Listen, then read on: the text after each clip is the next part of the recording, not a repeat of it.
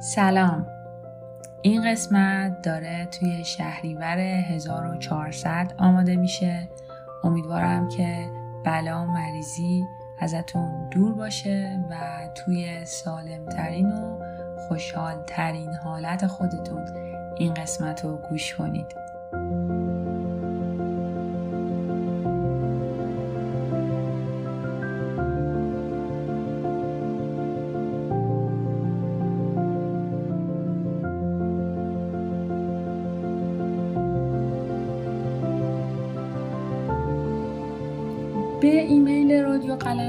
سری نوشته و داستان فرستاده شده از یه فرد ناشناس. من این نوشته ها و داستان ها رو خوندم و به نظرم بعضیشون جالبن و بدی نیستن. توی این قسمت می‌خوام یکی از این نوشته ها رو بخونم. نوشته ای که شبیه داستانه و اسمش دیوار گذاشته شده.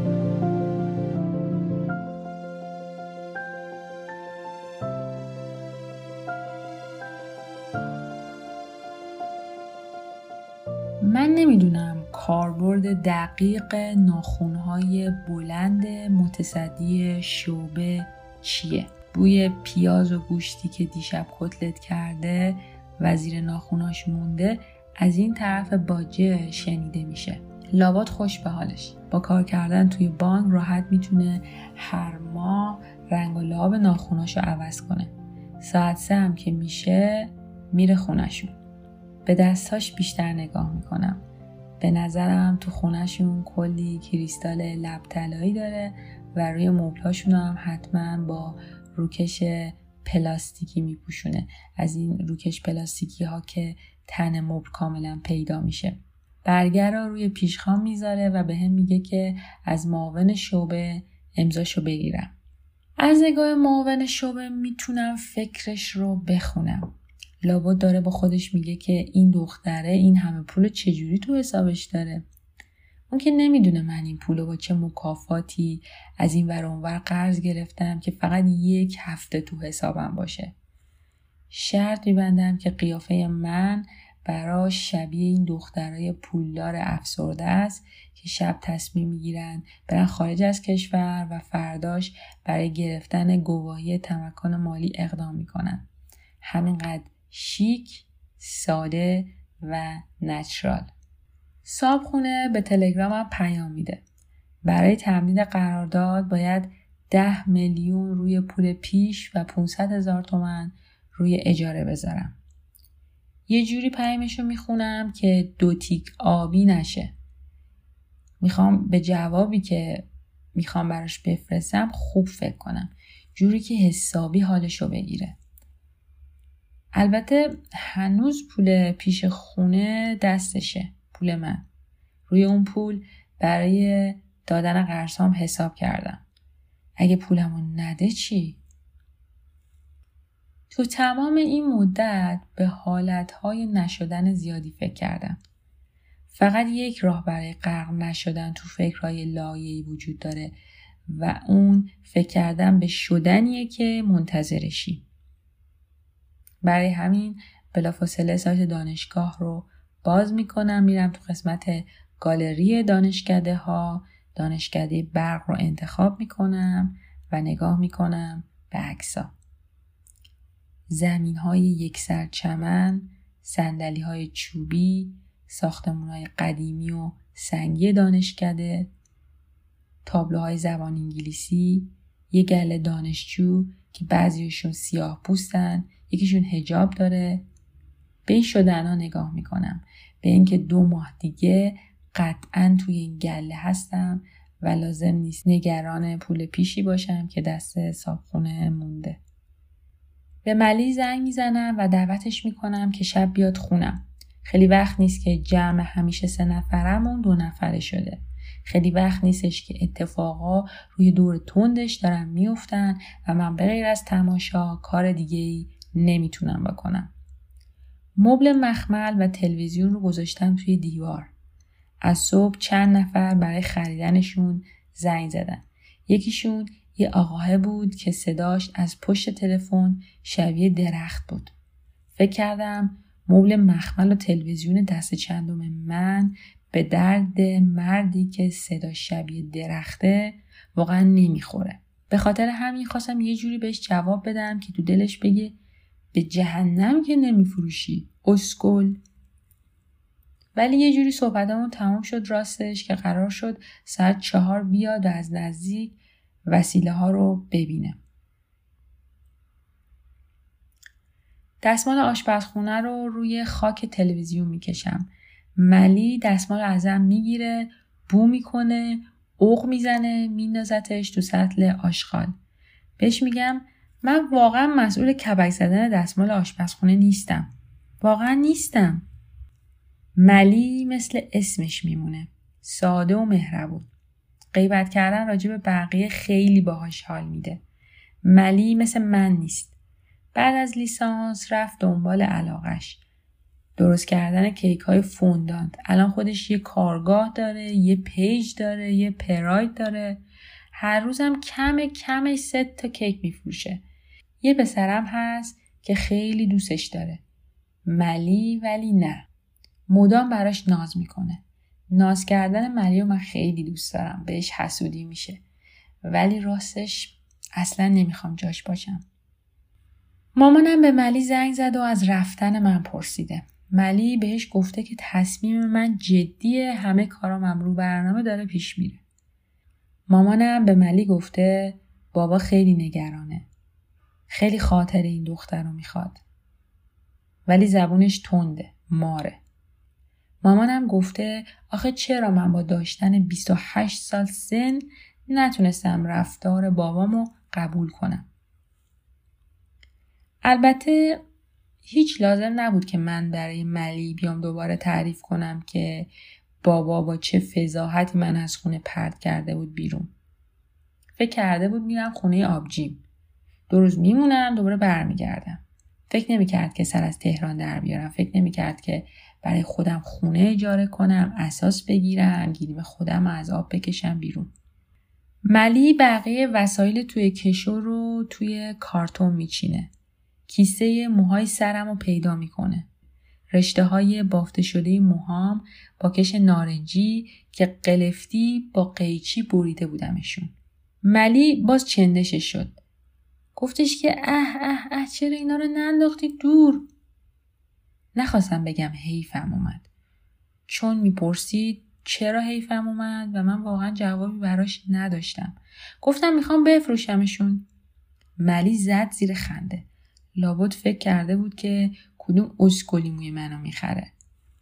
به خاطر همون همون لحظه قسمت فروش موی طبیعی تو دیوار رو بهش نشون دادم. تا خندش خشک بشه مو رو از دستش گرفتم و روی مبل مخمل انداختم. مرد صدا درختی سر می‌رسه تا مبل و تلویزیون رو برانداز کنه. جوانتر از صداشه. چشمای اصلیش با ابروهای مشکیش اصلی تر شدن. از اون نخرهاست. با افتخار بهش میگم من تا چند هفته دیگه دارم مهاجرت می‌کنم. این مبل تلویزیونم کلی مشتری داره. دارم زیر قیمت میفروشمش. وای که چقدر نقش بینیاز متعال رو بازی کردن خوبه ملی میپره وسط و معامله رو داغتر می‌کنه سعی می‌کنه وسایل رو به طرز تمیزی بکنه تو پاچه مرد صدا درختی ملی موفق میشه با ملی راجع به سهر حرف می‌زنیم. جمع همیشه سه نفرمون. طبق معمول و به صورت ناخداگاه اینکه چجوری اون پسره رو از من گرفت.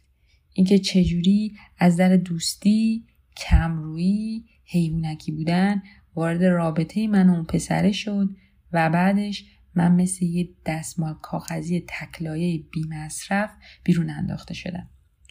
ولی هیچ وقت طرف من یا سحر رو نمی‌گیره. اون از این قر زدن ها به عنوان یه اتفاق معمولی و طبیعی یاد می‌کنه و همین باعث میشه که من بیشتر بتونم باش حرف بزنم. مثلا و حتما اون منو به خاطر ریش بودن همیشه یه دور ناخونام لبای پوست پوستکیم و خال گوشته روی لبم مقصر نمی‌دونه. یعنی در واقع فکر نمی‌کنه که این چیزا باعث شده که اون پسره دیگه منو دوست نداشته باشه. یعنی اون پسره سحر رو بیشتر از من دوست داشته باشه. سلام وقتتون بخیر. من قصد تخلیه دارم. فکر می‌کنید کی پول پیشم رو بهم تحویل بدید؟ این پیام رو تایپ می‌کنم برای صابخونه میفرستم. گواهی تمکنم هم تبدیل به PDF می‌کنم می‌زنم تو پوشه مدارکم. صابخونه جواب میده. هر وقت تخلیه کنید پولتون حاضره. حاضره رو با تازا می نویسه جواب صابخونه یکم کلافه می‌کنه. فکر نمی کردم که این همه برای رفتن من آمادگی داشته باشه. بهش جواب میدم من ماه دیگه تخلیه می‌کنم ممنون میشم پولم رو حاضر کنید. حاضر رو با سادزاد می نویسم برای حاضر سه تا ز می‌ذارم. حاضر.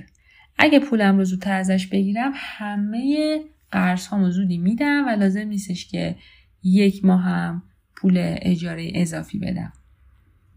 مرد صدا درختی تو تلگرام به هم پیام میده و میگه که تو یکی دو روز آینده میاد و وسایل رو تحویل می‌گیره.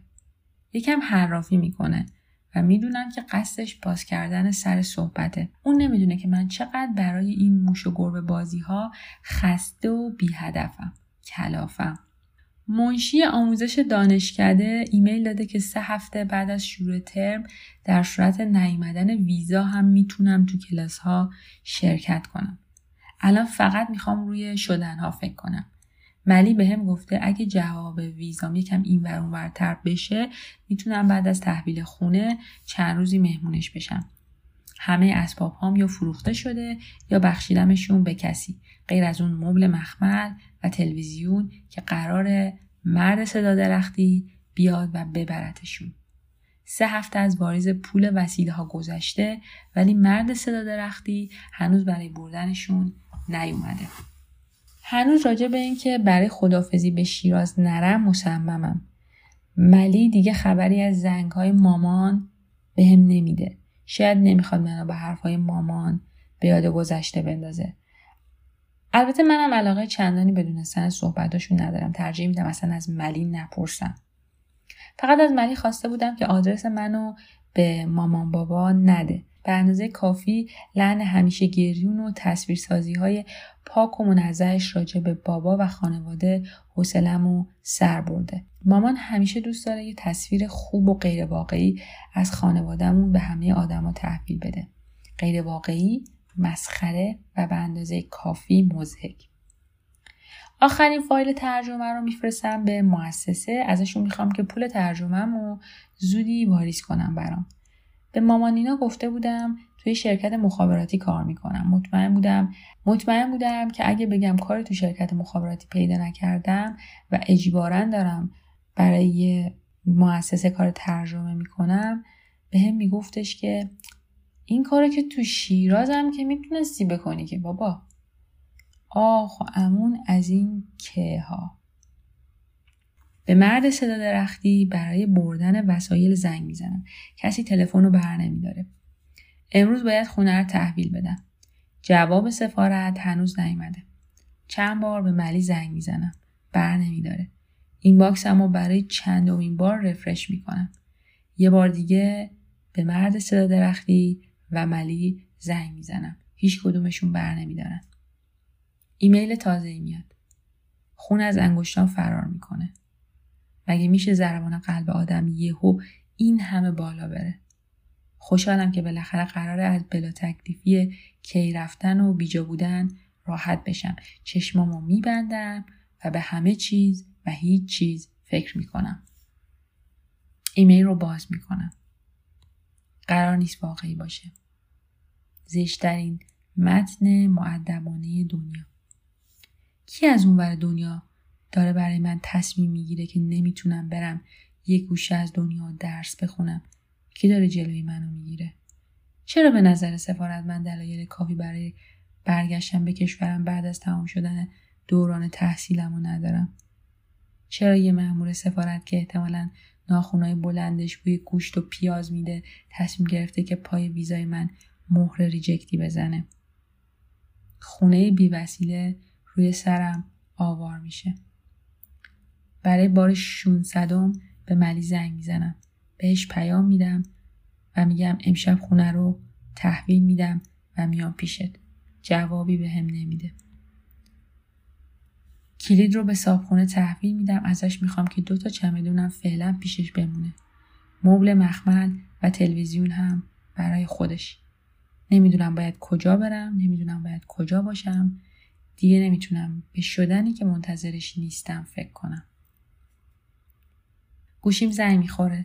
کسی از اون ور خط قیمت دسته موی بافته شده ای که عکسش رو توی دیوار گذاشتم می‌پرسه.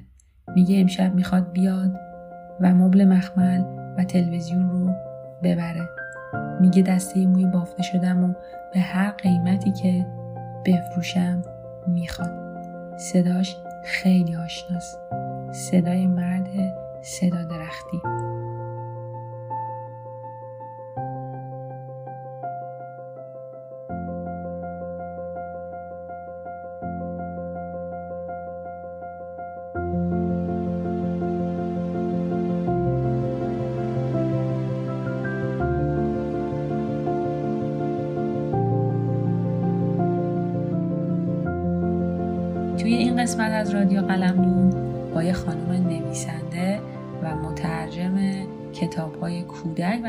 هم صحبت شدیم.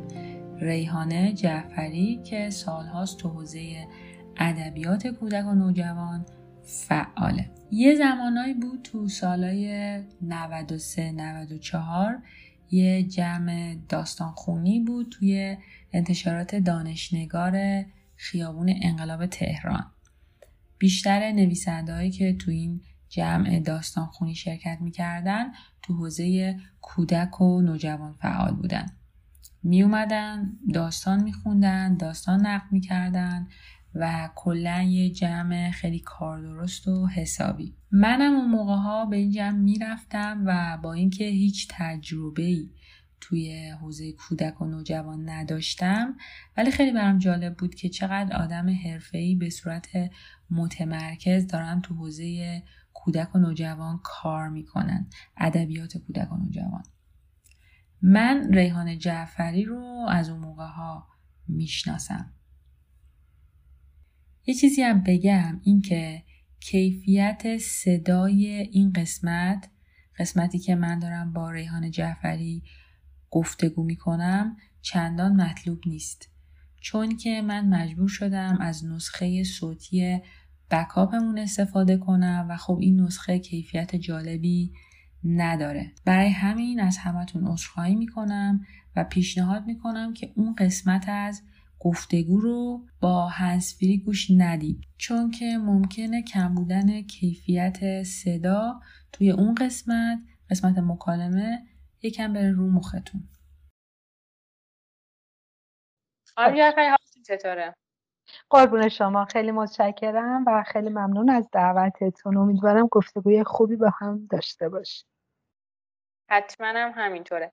من می‌خوام سوالم خیلی مستقیم شروع کنم برم تو دل ماجرا و بگم که داستان ورودتون به فضای نوشتن و به طور خاص ادبیات کودک از کجا شروع شد؟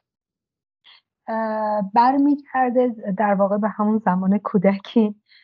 و من یکی از افرادی بودم که خیلی ناگهانی با کانون پرورش فکری کودکان و نوجوانان کلاس چهارم ابتدایی آشنا شدم و یک دل نسبت دل به نظرم رسید که اونجا تمام کعبه آمال آرزوی منه و تمام تابستونای من از اون موقع تا دبیرستان واقعا توی کانون میگذشت.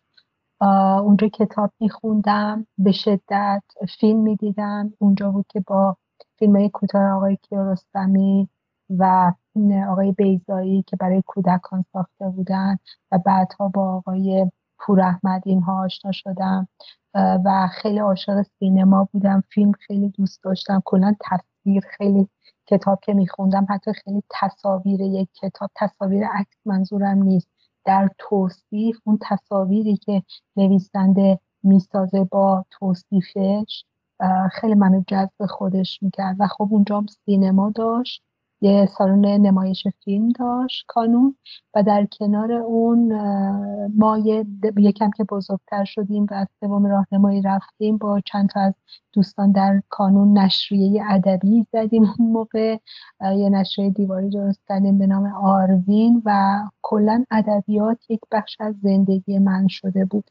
خب قدیم ها هم اینقدر این رسانه ها و نمی‌دونم برنامه های تلویزیونی و مدیاها اینا نبود. واقعا کتاب یه جورایی می‌شد همه چیز آدم باشه. یعنی مثل خانوادهش مثل خواهرش مادرش مسافرتش تفریحش دوستش همه چیش می‌شد کتاب. و اینجوری بود که کتاب در زندگی من وارد شد و خیلی هم جا پای محکمی گذاشت. جوری که دیگه اصلا بیرون نرفت و من از همون موقع تا الان که زندم کتاب می‌خونم. این یک بخش ماجرا بود در رابطه با سال شما و بخش دیگرش این بود که من همون ابتدایی که بودم از کلاس چهارم باز. ابتدایی که انشا می نوشتیم معلمم که بسیار معلم جدی بود به نام خانم قفرانی. حالا اگر زنده هستن که انشالله عمرشون با عزت باشه و اگر بین ما نیستن روحشون آرام باشه. بسیار معلم جدی بود و یه مقدار بسیار سختگیر.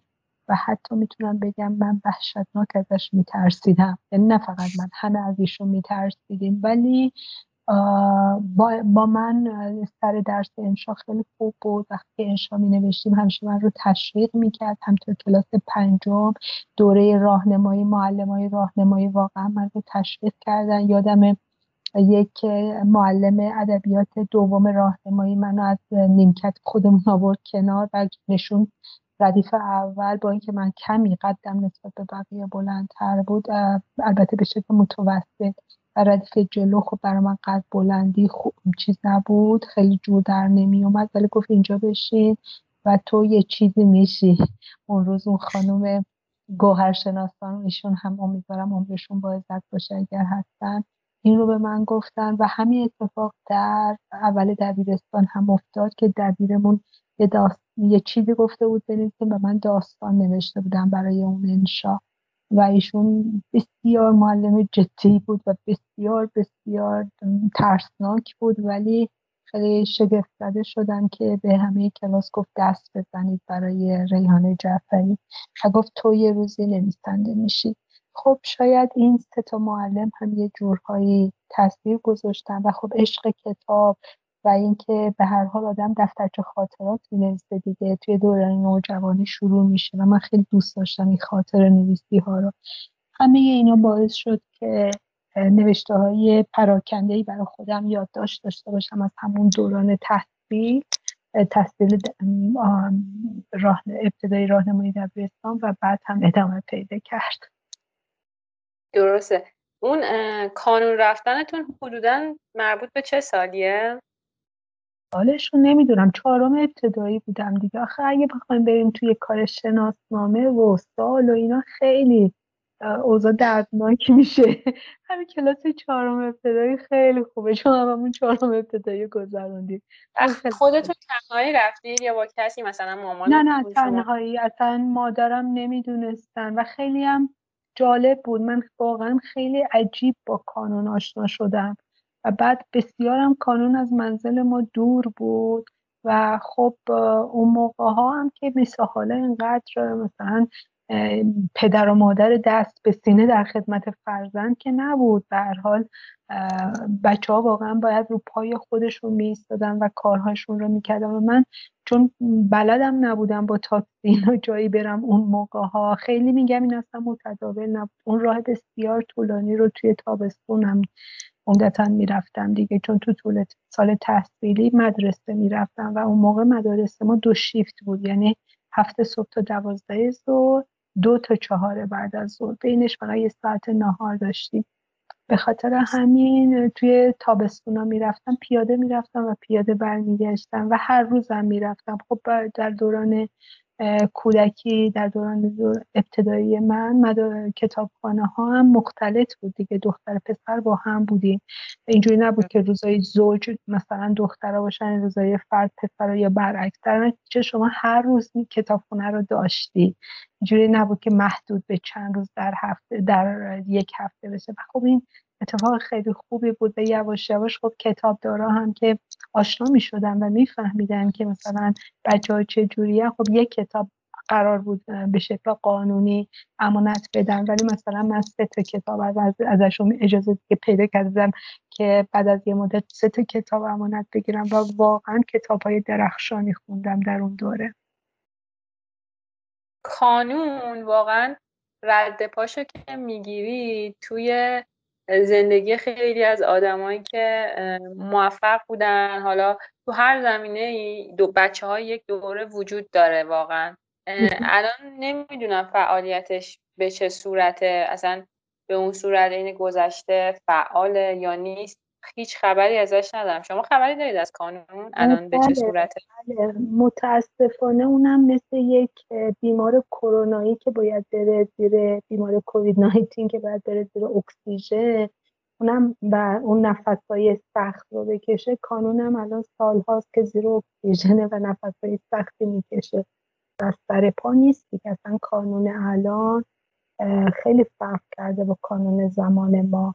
اصلا ما مثلا من یادمه توی کانون که می‌رفتیم یک دیوارک های چوبی کوتاهی بود که الان بهش میگن پارتیشه.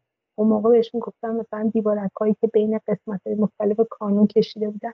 و من یادم اولین بار من بتوون رو اونجا شنیدم که اصلا این موسیقی دادا دادا این رو داشت می‌زد سانفونی پنج رو. و من هم موسیقی کلاسیک نمی‌دونستم چیه چون کسی در اطرافم کار موسیقی نمی‌کرد.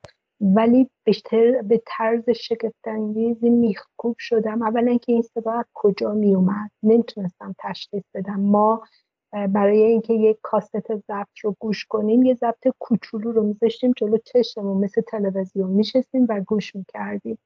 ولی اونجا برای بچه ها اومده بودن این دستگاه سمی بستری لای این دیوارک های چوبی کار گذاشته بودن. اون پخشش رو در واقع بلنگوهاش رو به شکل بسیار ای و ما اونجا بتوون رو من باهاش آشنا شدم با چایکوفسکی آشنا شدم. اصلا من با موسیقی به نام موسیقی کلاسیک اونجا آشنا شدم.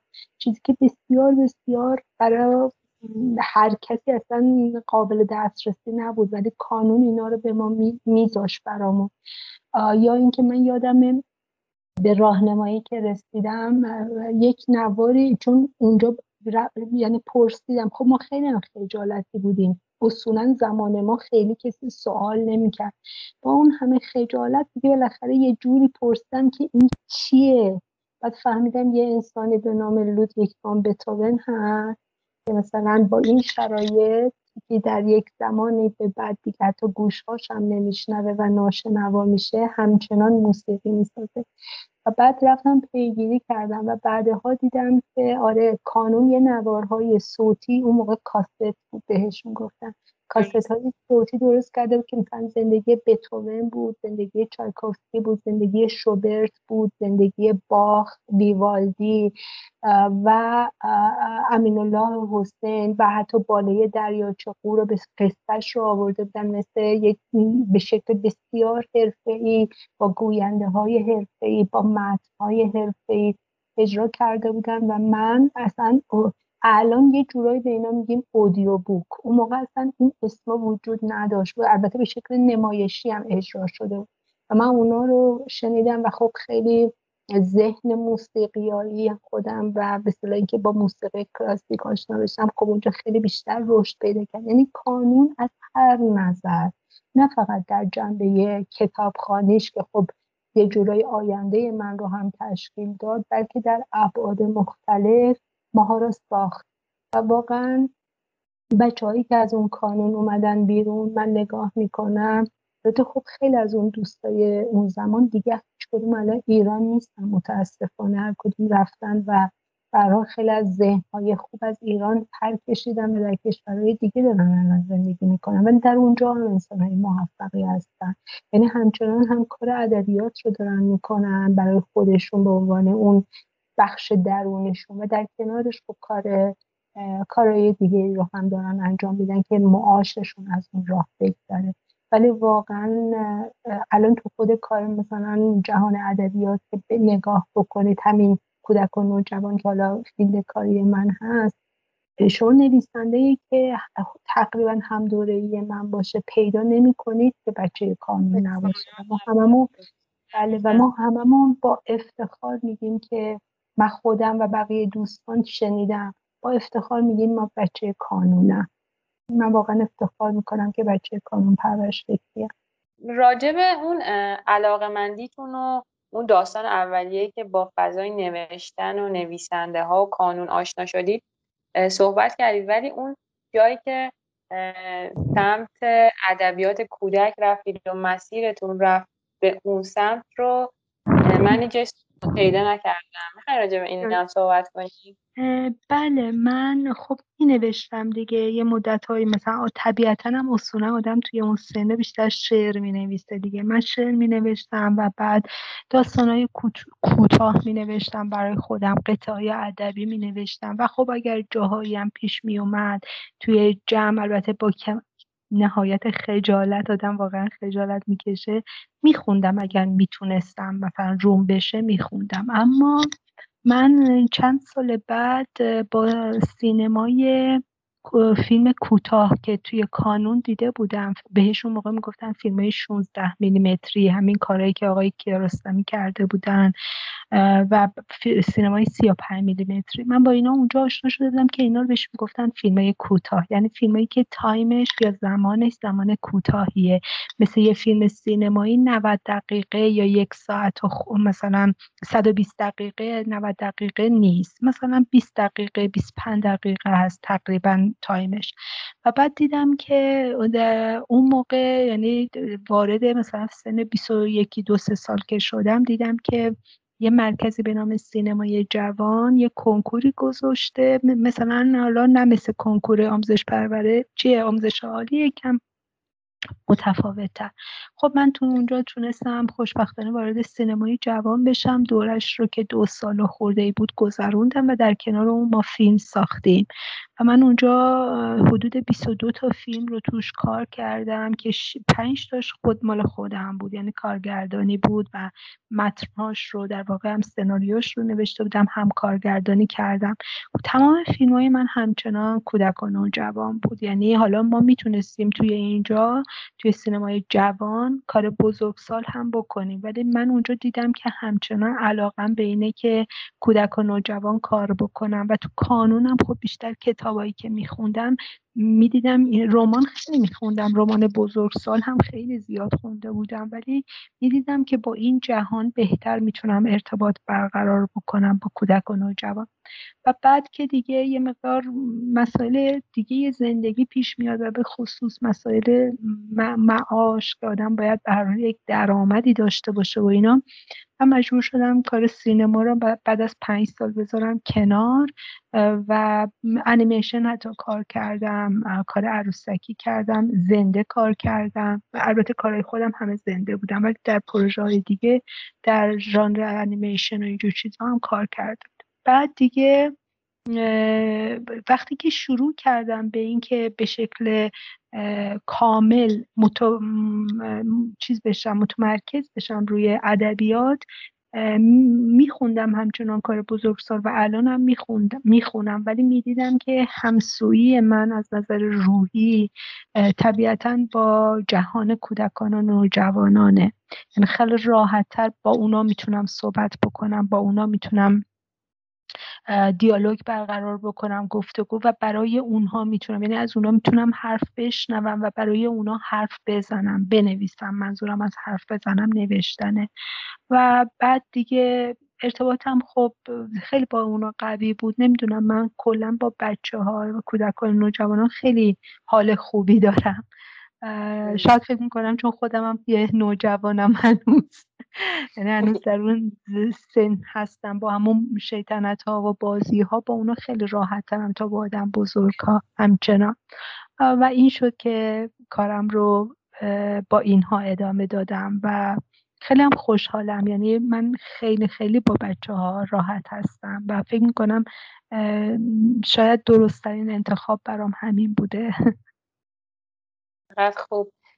توی همون دورانی که آشنا شدید با کانون کتاب یا نویسنده خاصی بوده که تو اون دوران کودکی و جهان کودکی تو خیلی روتون تاثیر گذاشته باشه. یا مثلا بله. وقتی که بیاین راجع به خودتون و فکر کنید یه جایی بگید که این کتاب رو من خوندم این تفکر رو پیدا کردم. من راجع به خودم مثلا یادم میاد یه سری کتاب بود شیش جلدی راجع به محیط زیست.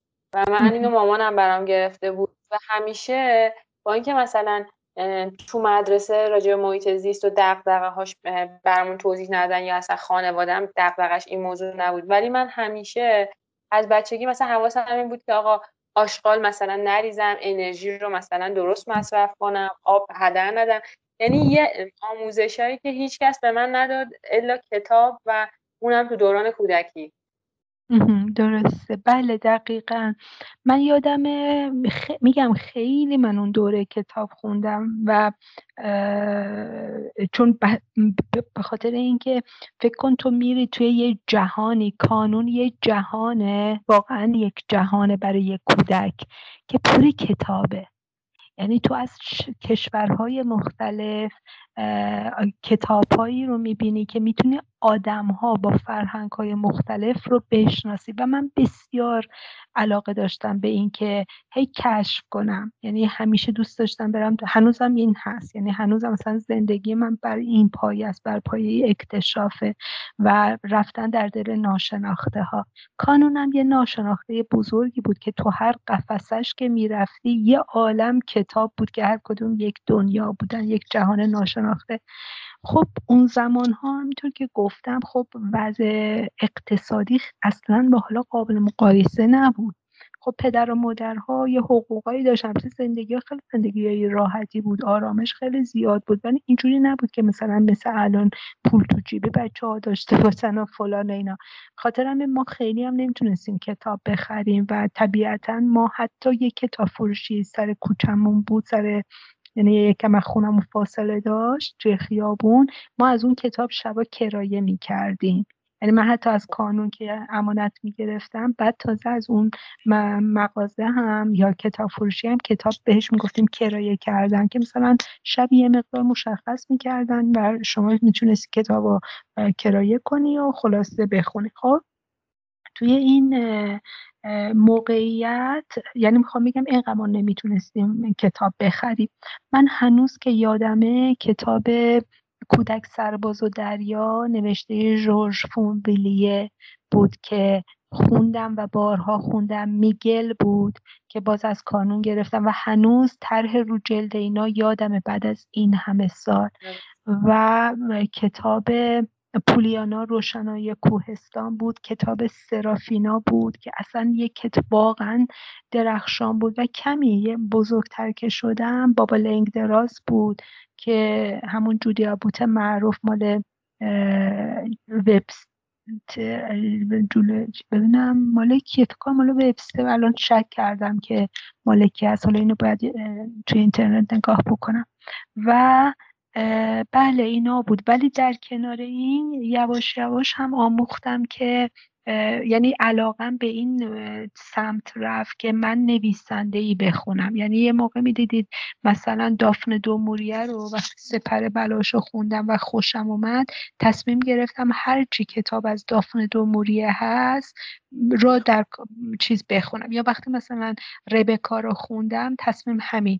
یا وقتی که برباد رفته رو خوندم تصمیم گرفتم که مثلا هرچی از این نویسنده که البته اون موقع ما از مارگارت میچل دیگه نداشتیم. بعد مثلا کلبه اموتوم رو که خوندم هریت بیچارستو تصمیم گرفتم که مال اون رو بخوام. بعد پا های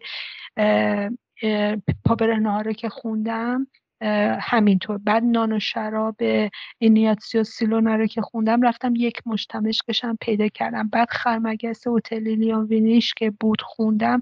ها به این شکل به این شکل سری میخوندم. بعد دیگه یواش یواش علاقم به این شد که مثلا وقتی دارم ادبیات می‌خونم اگه مثلا الان دارم امیل زولا می‌خونم برم ادبیات فرانسه بخونم. بعد مثلا وقتی که اومدم چخوف خون شدم یا داستویوفسکی به خصوص خیلی داستویوفسکی برام جالب بود داستویوفسکی خان شدم تصمیم گرفتم که روسیه رو بخونم روسیه تزاری رو بخونم. بعد که گورکی رو خوندم مثلا دانشکده های من و چیز در جستجوی نان دانشکده های من و یه, جلد دیگه الان اسمش یادم نیست چون یه سگانه بود. رمانای قطوری هم بود. تصمیم گرفتم فقط گورکی بخونم. یا یه زمانی فقط تورگنیف بخونم. اینا که میگم مثلا مال 18 سالگی نه اینکه فکر کنید مال حالاست.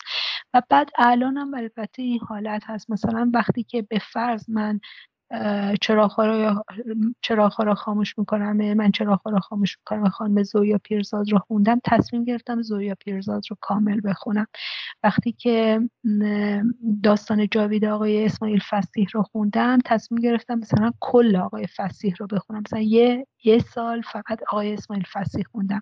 یه مدت فقط زویا پیرزاد خوندم. یه مدت فقط فریبا خب اینا که گفتم همه بیشتر مثالا مثالای بزرگ سال بود. البته یه سریای اول اولیایی که زدم تو کانون نوجوان بودم. ولی در مورد نویسنده های کودک و نوجوانم الان همینطوره مثلا وقتی که می‌خوام خانم سوسن تاقدیس بخونم کلش رو می‌خونم. زمانی که مثلا می‌خوام یه, یه نویسنده نوجوان بخونم کل کارش رو می‌گیرم درسته. مترجم نمی شدی به نظرتون چی کاره می شدی؟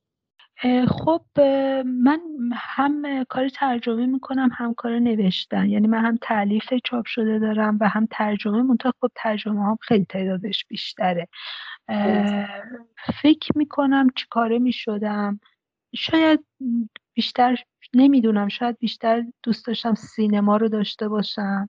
البته ببینید کار نوشتن یه چیزی بود که من چه بخوام چه نخوام توی جبلی من هست. یعنی در ذاتم این نوشتنه هست.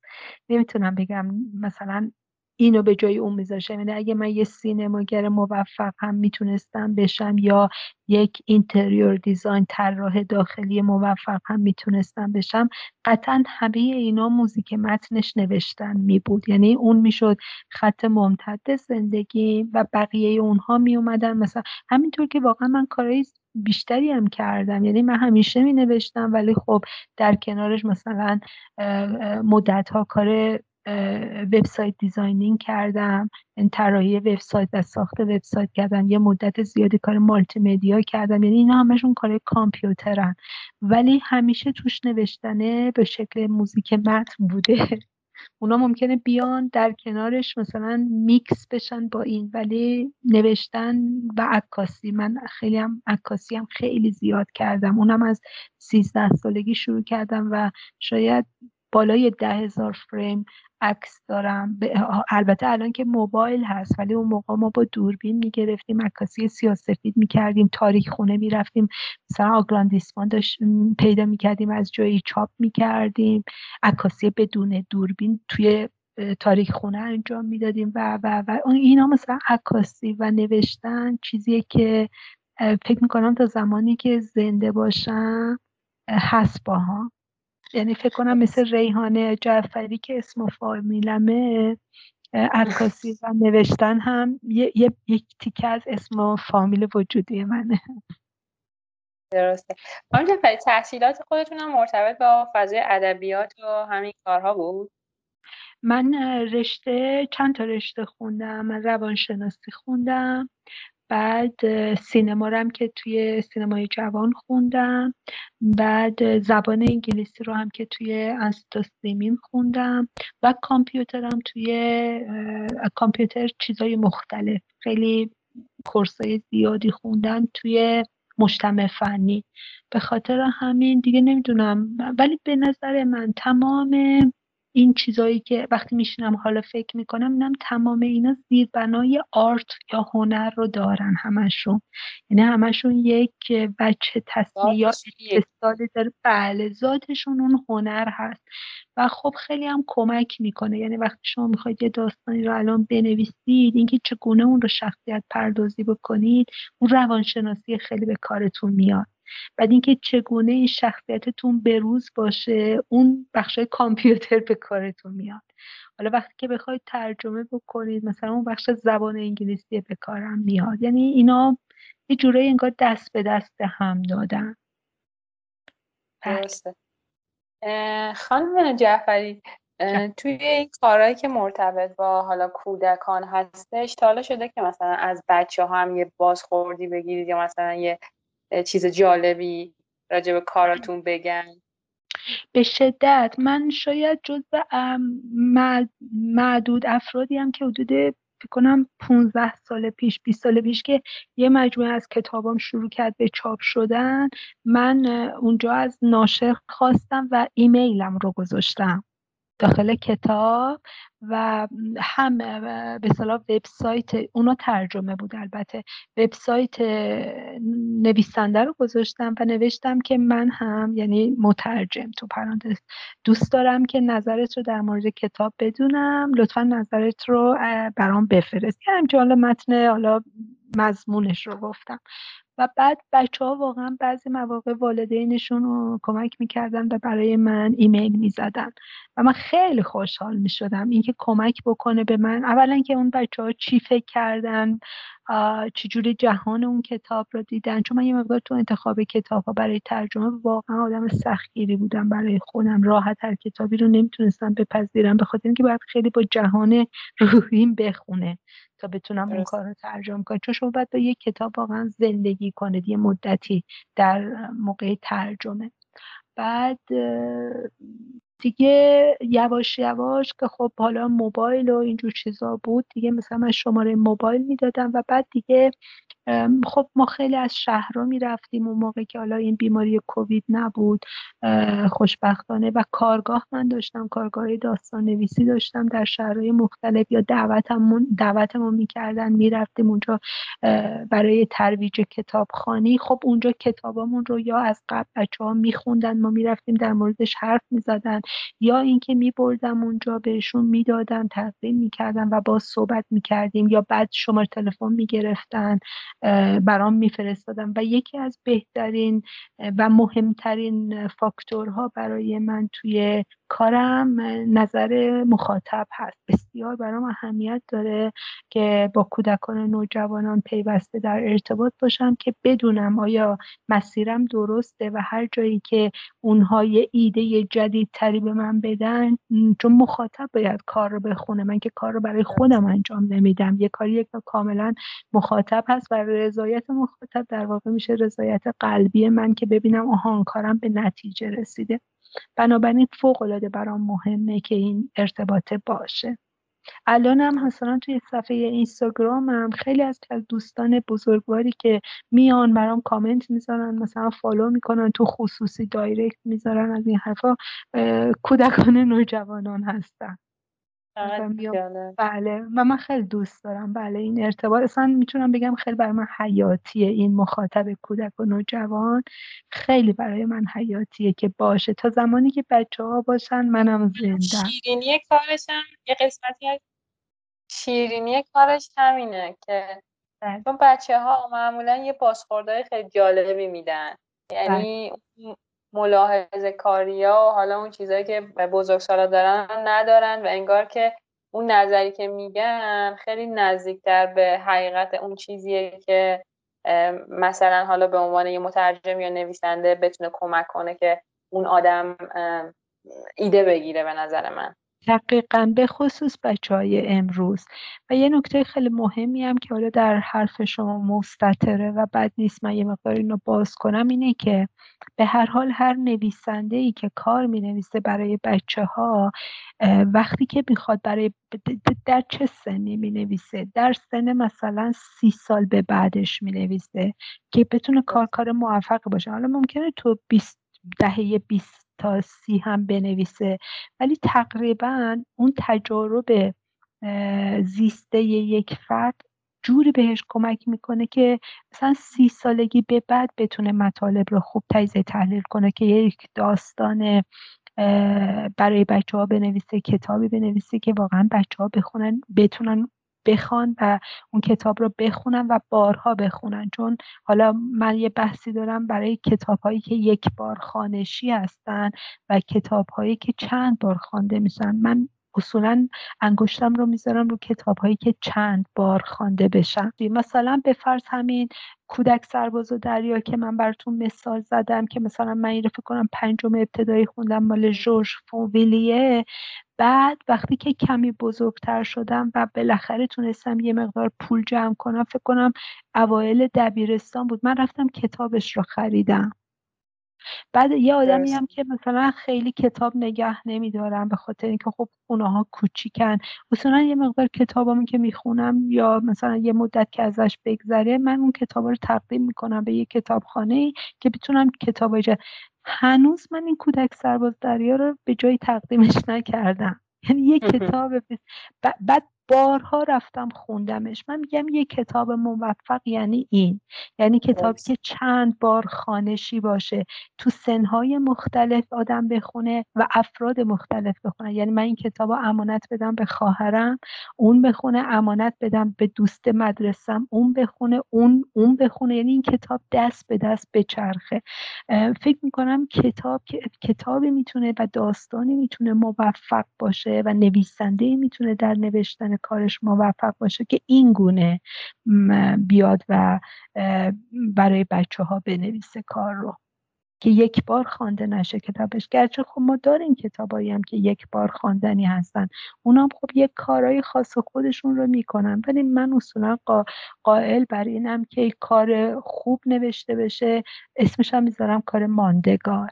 که بارها و بارها اون کار خونده بشه توسط آدم های مختلف. و وقتی که شما کتاب رو خوندی بری بگی او ببین من یه کتاب خوب خوندم. مثلا یکی میاد از آدم سوال می‌کنه خب من چی بخونم یا چه کتابی بخونم؟ بگیم این خوبه این خوبه. یعنی بگیم نفرات بعدی هم برن و اون کتاب رو تهیه کنن.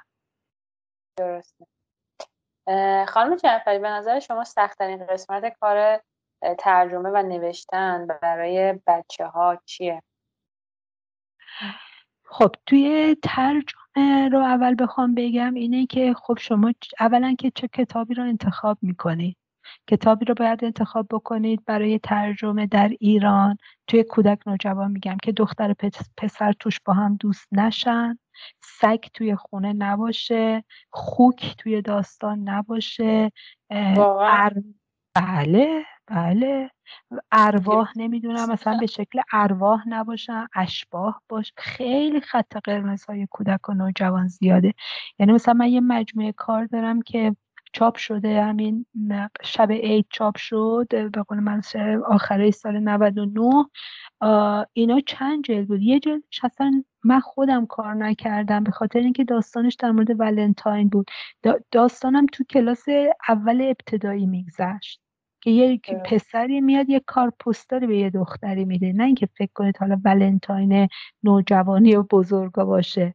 ولی چون مطمئن بودم این کتاب اجازه چاپ پیدا نمی‌کنه اصلا ترجمهش نکردم. بعد بعد از همین مجموعه اینا هفت جلد بود.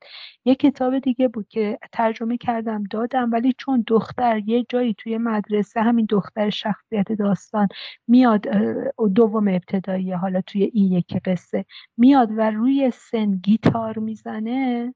گفتن نمیشه دختر بیاد گیتار بزنه. برای کنارش هم یه پسر دیگه داره از کلاسشون گیتار خیلی مسائل رو شما باید دن چون ببینید مدت ها مثلا چند ماه میشینید یه کتابی رو کار می‌کنید انرژی می‌ذارید وقتتون رو می‌ذارید اونم توی این شرایط بسیار دشوار. الان باید این چیزها رو بدونید وگرنه کارتون رو می‌کنید می‌دید ناشر می‌بره حالا یا ارشاد اجازه چاپ نمیده یا خود ناشر میگه این مجوز چاپ نمی‌گیره.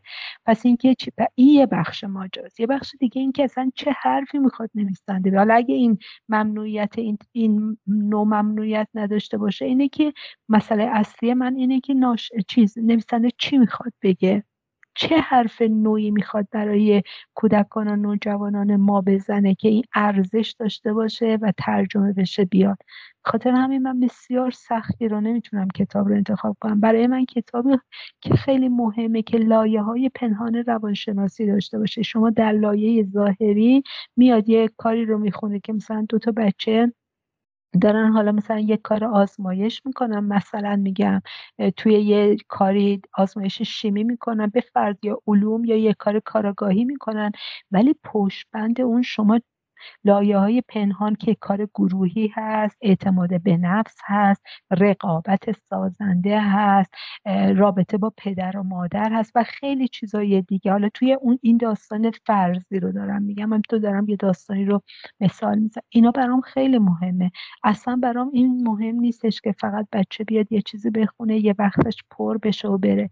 من می‌خوام توی ذهن ناخودآگاه بچه این تاثیر توسط شخصیت کتاب گذاشته بشه که یاد بگیره ازش و خودش هم یه جور دیگه فکر کنه. چرا؟ چون بچه های ما زنان و مردان فردان. مگه ما چقدر دیگه از عمرمون باقی مونده؟ من ریحانه جعفری. من یه روزی معلومم نیست چند روز دیگه میمیرم. این بچه هستن که میان جای ما. بزرگ نه یه واقعیت مرگ هم مثل زندگی هست دیگه عین تولده. بنابراین بچه ها میان جای ما بزرگا. همینطور که ما یه زمانی بچه بودیم و من می‌رفتم فیلم آقای کیارستمی رو می‌دیدم و آقای کیارستمی ذهن من رو میساخت. الان آقای کیارستمی نیستن. چند سال نیستن. خب کی می‌تونه راه ایشون رو ادامه بده؟ من ریحان جعفری که اون زمان بچه بودم و می‌رفتم کار ایشون رو می‌دیدم. و همینطور برای بقیه برای ما. همینطور که اونها اومدن ما رو ساختن برای آینده کشور برای آینده زندگی خود فرد. ما هم باید انسانهایی رو برای فردا بسازیم که این افراد بتونن رو پای خودشون واستن و زندگی رو به شکل صحیح نگاه کنن. این یه آیتم دیگه است برای من. آیتم بعدی اینه که زبانش زبانی باشه که من, من بتونم روش کار بکنم. بعضی از کتاب ها به شدت نیتیو هستن. یعنی زبان مثلا محلی اونجا رو دارن. خب این برای کسی خوبه که اونجا زندگی کرده باشه. مثلا توی یک قوم خاص جای خاص مثلا کانادا یا استرالیا. بعد حالا شما زبان انگلیسی مگه کجا هست؟ انگلیس آمریکاست استرالیاست و کاناداست. حالا و کشورهای چند کشور کوچیک. اینا به شدت زبانشون با هم فرق داره.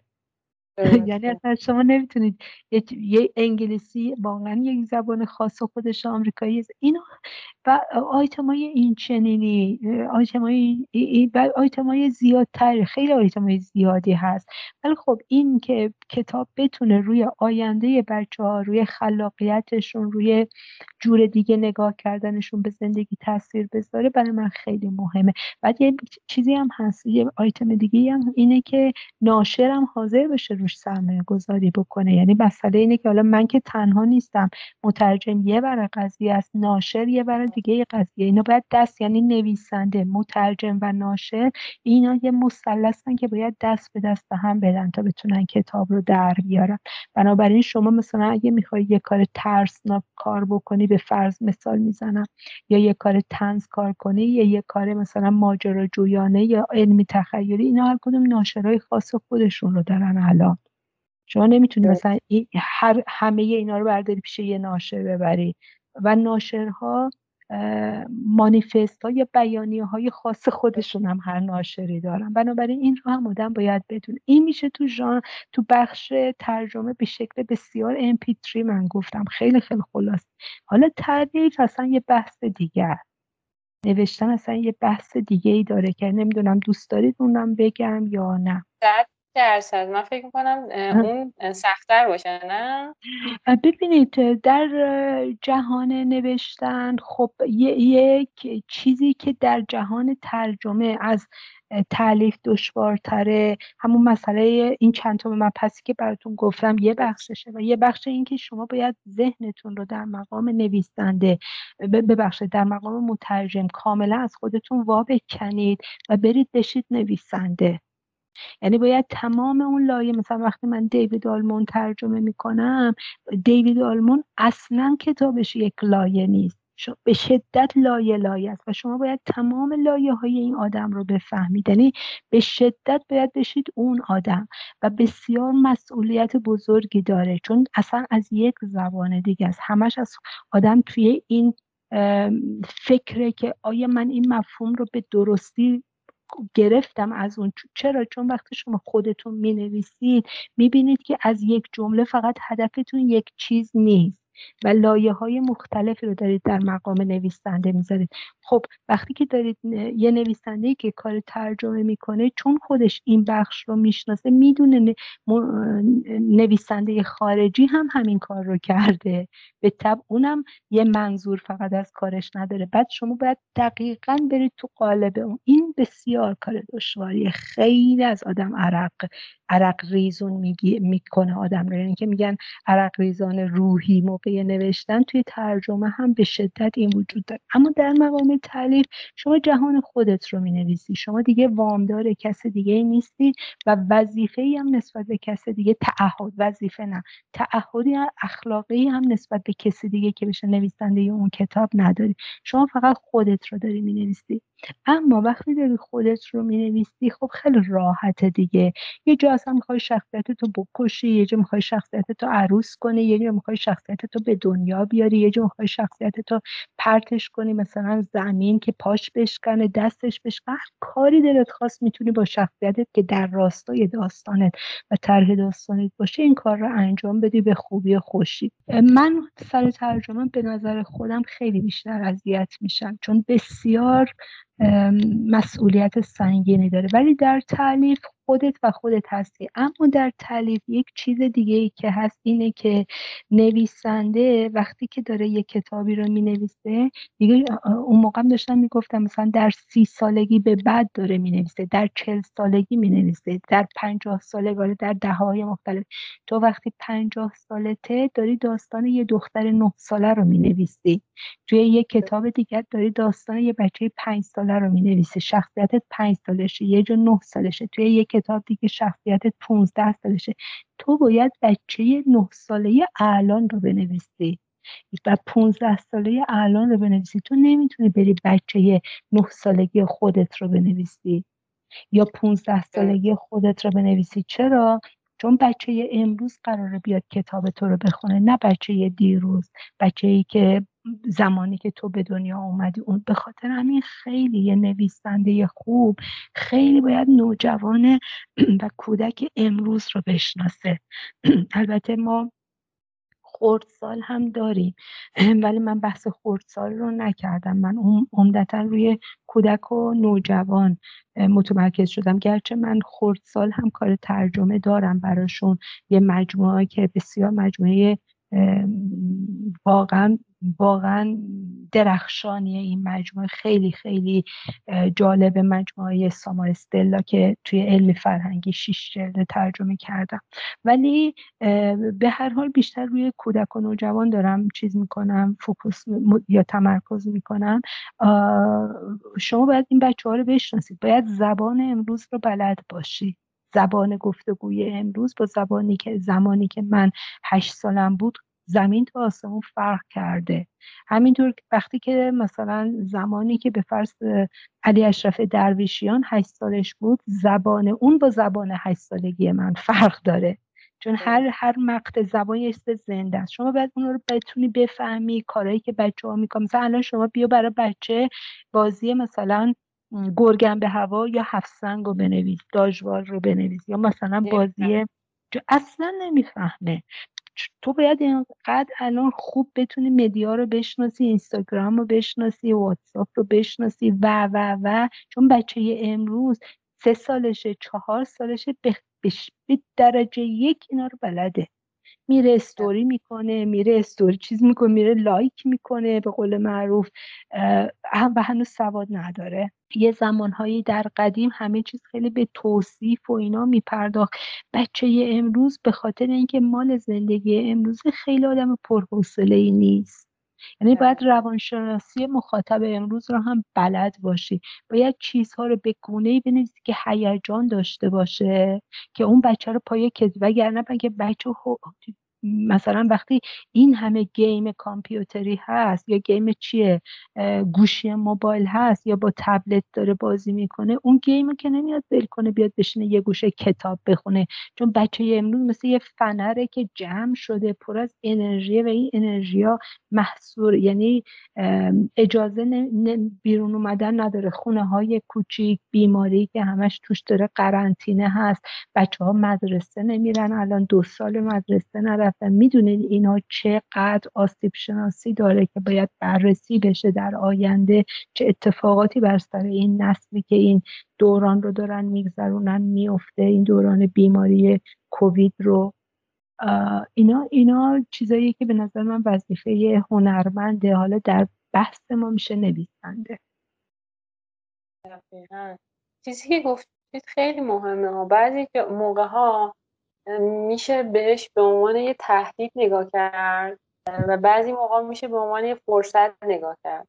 یعنی بچه که حالا نه تنها بچه ها بزرگسال هم حتی. مثلا این همه بمباران اطلاعاتی داریم هر روز داریم خبر گوش میدیم از این ور یه خبری میاد از اون ور یه اتفاقی میفته بازی های مختلف وجود داره فیلم های مختلف سریال های مختلف و انقدر در دسترسن. یعنی نسبت بله. به گذشته می‌خوایم مقایسه کنی.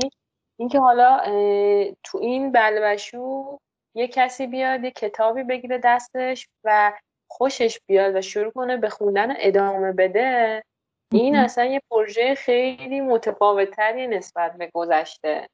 واقعا به نظر من فضای خیلی عجیبیه. بله و واقعا نویسنده ها الان یک تعهد اخلاقی من خیلی من به این تعهد احترام می‌ذارم و برام مهمه. دارن نسبت به این قضیه. ولی مثلا من یه مثال خیلی معمولی براتون بزنم. امروز صبح که من رفته بودم توی پارک که ورزش بکنم صبح زود خیلی زود. یه دو تا آقا آقای مثلا فکر کنم چهل خورده ای بودن و یه پسر بچه ای که فکر کنم مثلا هشت سال اینا بود. کنار هم بودن روی یه نیمکت نشسته بودن و داشتن صحبت می‌کردن و این بچه هشت نو ساله هشت ساله همراه با اون دوتا بزرگسال در مورد واکسن آسترازنکا واکسن سینوفار اینکه چجوری مهاجرت بکنن فایز قشنگ داشت نظر می‌داد. قشنگ داشت نظر می‌داد. یعنی قشنگ برای خود چرا؟ چون بسیار این وحشته همه. حالا ما ظاهرش اینه که بچه میخنده. میگیم بچه مثلا حالش نیست. به طرز عجیبی حالشونه. اینا بسیار بچه های باهوشی آیکیوی این بچه ها به خاطر اینکه رسانه ها خیلی فعالیت هستن همینطور نسل به نسل داره میره بالاتر. یعنی این بچه ها خیلی آیکیوی بالایی دارن. یه زمانی ما درس که می‌خونیم تو همون دوران ابتدایی شاگرد اول ما معدلش مثلا خیلی درجه یک می‌شد می‌شد 19 مثلا معدل شاگرد در دوممون 18 بود. و خودم چون شاگرد سوم بودم همیشه معدلم 18 می‌شد. اصلا حلوا حلوا می‌کردن بچه ها اینجوری و واقعا هم بچه های باهوشی بودیم نه اینکه باهوش نباشیم. الان شما نگاه کنید 20 تا بچه توی یک کلاس نشستن تمام این 20 تا عینا زیر 19 نمیشه معدلشون مسائلی رو حل می‌کنن و تحلیل می‌کنن که اصلا باورش نمیشه آدم. بهش میگی که من یک کلمه میگم تو یک کلمه بگو. بعد میگه خب باشه. میگم مثلا بهش صندلی ها بهش میگم آجر. مثلا اینو یک از دوستان البته مثال میزن میگفتش بهش گفتم آجر بعد اون گفت شکلات. خب خیلی بی ربطه به هم دیگه. تا گفتم چی شد که تو از آجر به شکلات رسیدی؟ گفت هیچی من مامانم شکلات ها رو قایم می‌کنه می‌ذاره تو کابینت بالا. وقتی که نیست حواسش من آجر رو میارم زیر پام آجری می‌ذارم میرم از کابینت بالا. از اون بالای شکلات برمیدارم که مامانم نبینه. ببین بچه ها اینقدر باهوشن. ما برای اینا می‌خوام چجوری داستان؟ این خودش یه داستانه. کارش یه قصه است. ما هم می‌خوایم به اینا قصه بنویسیم که بشنن بعد مثلا بگیم که آره اون روز نمی‌دونم مثلا مثلا قصه های مجید. قصه های مجید که مثلا چقدر این قصه درخشانه چقدر دوست داشتنی. ولی الان شما قصه های مجید بده به بچه مثلا ابتدایی الان. اصلا نمی‌فهمه. یا مثلا چجوری با کش مثلا مجید با کش کتاباشو میبردیم برای یا مثلا برای ریاضی خوندن اونجا. این واقعا نمی‌فهمیم چون جهان عوض میشه. می‌دونید و اینا وظیفه نویسنده البته هر داستانی در زمان خودش کار خودش رو می‌کنه. یعنی مثلا جناب مرادی کرمانی در زمان خودشون واقعا بهترین رو انجام دادن. یعنی قصه های مجید واقعا ادبیات ماندگار کشور. مثل زمانی که ما بچه بودیم قصه خوب برای بچه های خوب ادبیات ماندگار. بله. شما ادبیات ماندگار زمان منو بیا به بچه امروز بده. مثلا چپ چپ بهت نگاه می‌کنه که تو بخوای قصه های خوب براش بگی بشین بخون. حاضر نیستن مگر اینکه ترفندها یادم به کار ببره و حالا از طریق اون نه اینکه بخوام اون کتاب رو رد بکنم مثلا منظورم این نیست. ولی میگم هر زمانی ادبیات خاص خودش رو هم میطلبه و برای به دست آوردن اون ادبیات باید شما مخاطب اون زمان خاص خودت رو در مقام نویسنده بشناسی و بعد براش بنویسی. بله. خانم جعفری دوست داشتنی ترین کار ترجمه یا تالیفی که خودتون انجام دادید چیه؟ اگه بخوایم به ما بگید الان. خب تو کار تعلیف من رمان نوجوانم کتاب چشمای سبز هیهو هاما رو خیلی دوست دارم. چون خیلی هم با فکر کنم یه یک و نیم سال دو سالی نوشتم پاره کردم نوشتم پاره کردم یا و سوژش هم که مثلا دو سه سال از قبل تر یعنی می‌دونیم یه چیز حدود چهار پنج سال زندگی بود با من. حالا به سوای اینکه از کودکی هم آدم یه خاطراشی داره و میاره توی کتاب. اما توی کارای ترجمه من مجموعه فکر کنم حدود ده جلد از خانم باربارا پارک ترجمه کردم. من فوق این نویسنده آمریکایی که روحشون شاد رو دوست دارم و مجموعه جونی بی جونز رو ازشون شیش جلدش رو ترجمه کردم رمان مجبورم نکن لبخند بزنم و برای نوجوان و جلد دومش مادرم ازدواج کرد و همینطور رمان لاغر استخونی که دو جلده جلد اولش و جلد دومش رو که دو تا موضوع مختلف یک شخصیته ولی دو تا اتفاق مختلف. من خانم باربارا پارک رو فوق العاده دوست دارم. بله مثلا یه مجموعه شیش جلدی دارم از خانم میشل توری. ایمونولوژیست بودن و بیولوژیست بودن اومدن علوم رو علوم ابتدایی رو به شکل شگفتانگیزی داستان کرده.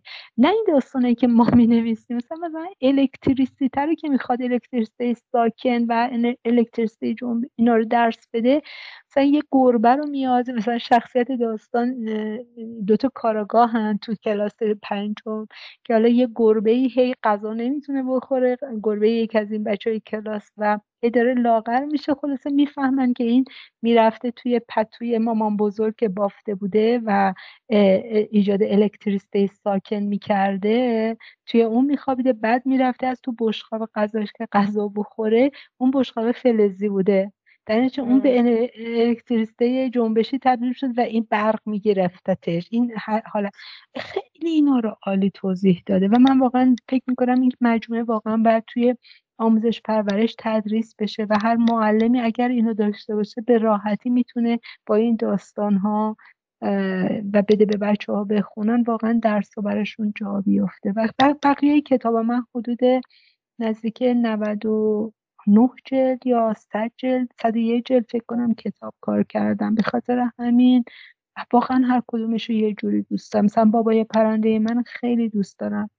یا یه کتاب الان دارم زیر چاپ درخت کوچولوی بونسای در مورد مرگ هست. بسیار دوستش دارم. بسیار کتاب درخشانیه و همه رو دوست دارم. کاراگاه ماریلا رو که هوپا کار چیز هوپا نه افق کار کرده رو بسیار دوست دارم.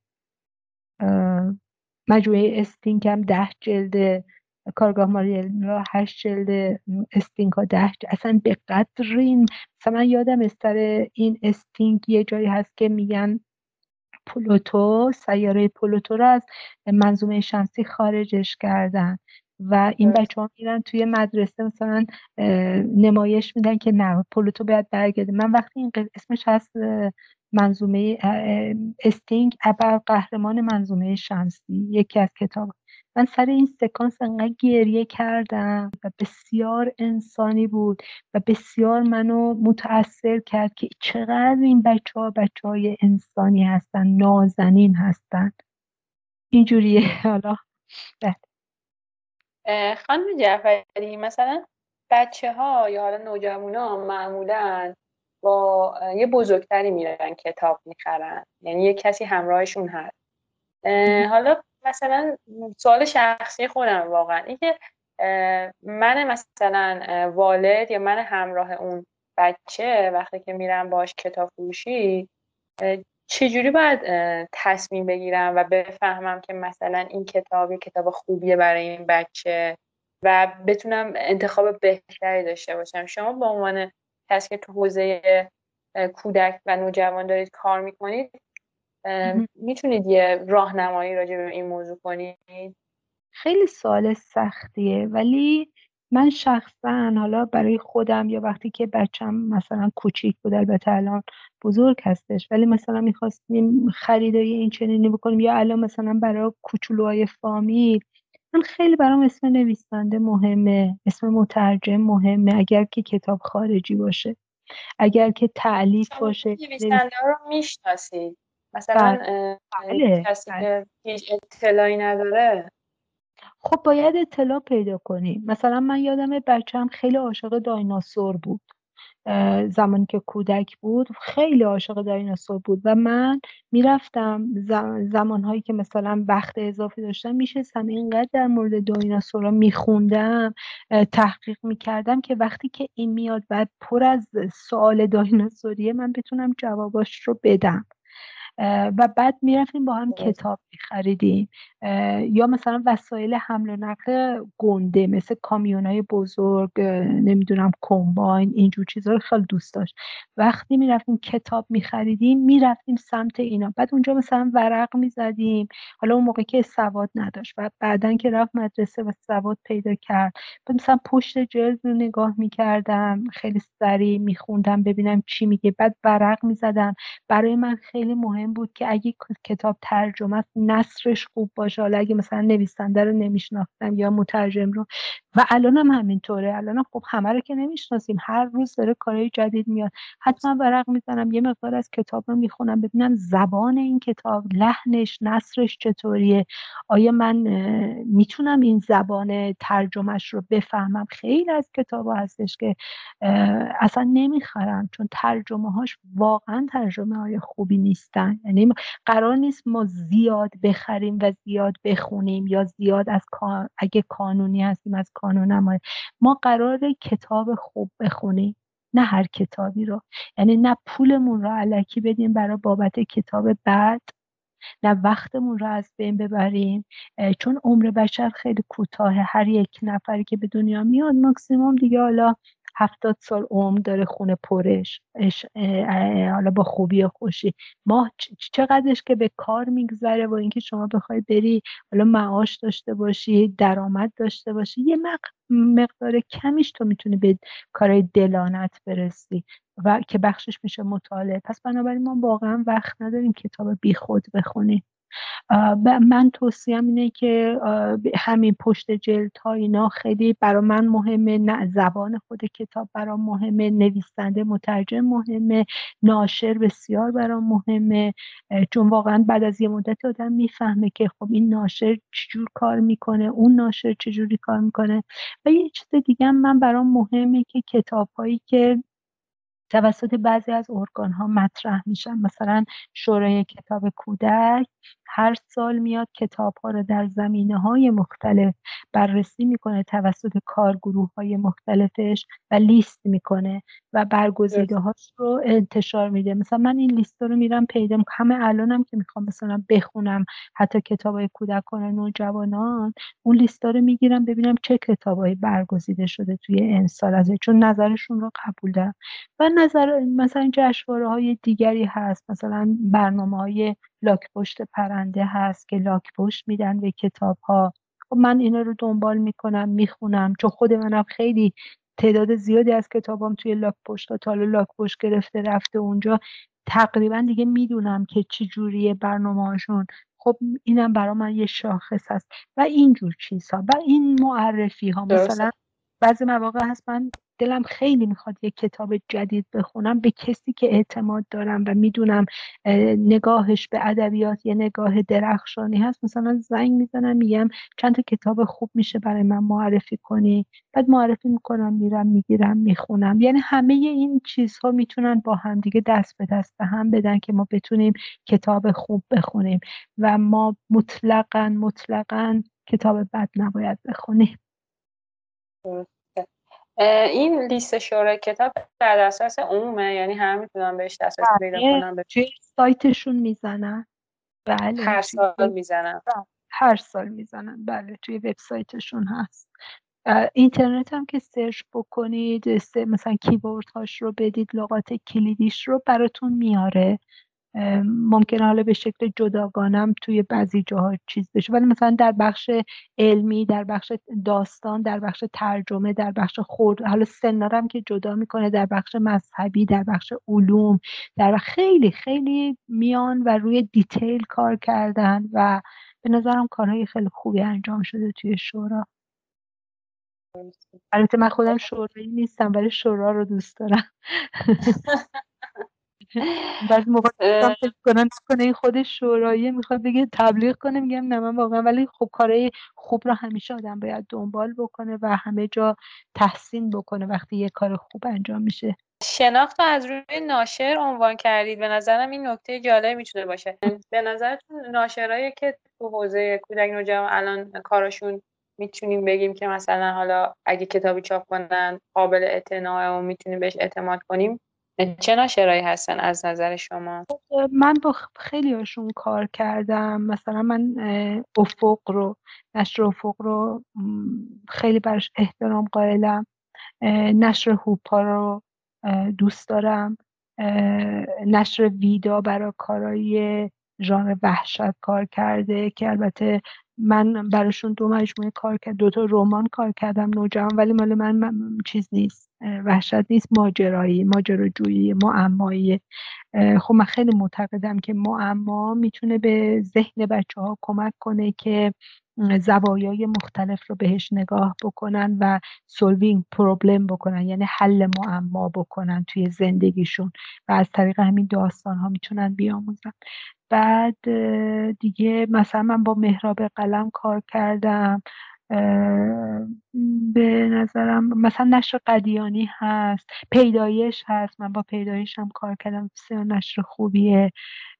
دیگه با داستان جمعه کار کردم. نشر جوانی هست ولی بسیار نشر محترمیه و کارهای خوبی رو کار کرده این مدت. دیگه در مورد ناشرها من با امیر کبیر کار کردم ولی امیر کبیر قدیم. خب اینا خیلی عوض شدن و خیلی جاها هست. الان دیگه نمی‌دونم. چون در مورد نشرها فکر نمی کردم. اگر تونستم لیست براتون بذارم. آه کانون پرورش فکری کودکان نوجوانان.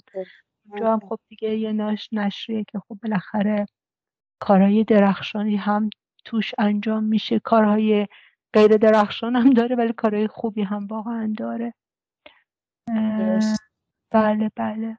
حالا اگه بازم یادم بیاد بهتون میگم. خیلی هم خوب. اسامی خوبی عنوان شدن. به نظرم برای حالا والد یا همراهی که دوست داره برای یه بچه نوجوانی کتاب بخره همین اسما که شنیده بشه و اونجا دیده بشه می‌تونه سرنخ خوبی باشه که این کتاب کتاب احتمالا خوبیه و مناسبیه. دقیقا. یه نکته هم اصخایی می‌کنم بگم. در تکمیل جملتون اینه که توی شهر کتاب ها که الان خوشبختانه نه فقط در تهران بلکه در خیلی از شهرهای بزرگ ایران شهر کتاب تشکیل شده یک ترکیب بسیار خوبی برای کودک و نوجوان وجود داره که اومده مثلا و خردسال. اینا رو همه رو از هم جدا کرده و اونجا چیده و اتفاقا از افرادی هم استفاده می‌کنه. جوانهای خوش خوش انرژی استفاده می‌کنه که اطلاعات خوبی دارن. مثلا شما میرید اونجا باشون صحبت می‌کنه میگید مثلا بچه من اینجوریه اینجوریه. این ویژگی ها رو داره. شما چه کتابی پیشنهاد می‌کنید؟ بعد مثلا 20 کتاب میاد مثلا نشون میده به شما یا می‌ذاره جلوتون. اینو من بارها تجربه کردم و شما می‌تونید اونجا یه مقدار انتخابتون چیزتره یعنی عمیقتر می‌تونید انجام بدید و بله وقت کمتری هم از آدم هدر میشه. ولی آن وقتی که می‌ذاره وقت بسیار خوبی می‌ذاره و کار خوبی می‌گیره. من خودم بارها شده توی چیز اینجوری کتاب انتخاب کردم توی شهر کتاب. رفتم حالا البته کودک نوجوان نه تو قسمت بزرگسال پارسال من خیلی کتاب رفتم دنبالش و یه مقدارش رو اینجوری بر اساس نگاه اونها که می‌دونستم کتابم زیاد آخه می‌خونن این افرادی که اونجا کار می‌کنن. خیلی هم خوبه. این شهر کتاب ها الان خیلی جاهای خوبی هم برای کودکان نوجوانان برای خرید کتاب.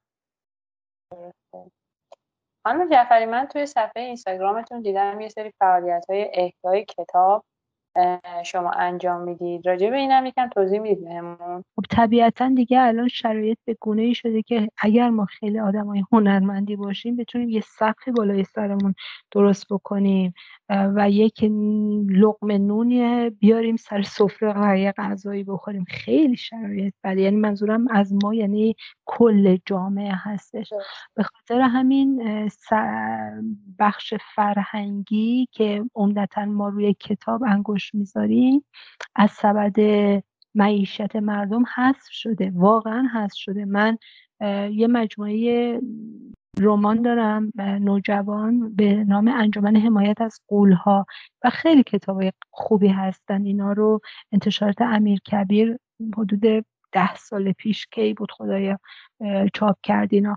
بعد من سال 97 که هنوز اصلا نه بیماری این ویروس اومده بود نه این چیزا. 97 بود یا اوایل 98 بود که نمایشگاه کتاب داشتیم و هر سال خب ما میریم اونجا دعوت می‌کنن.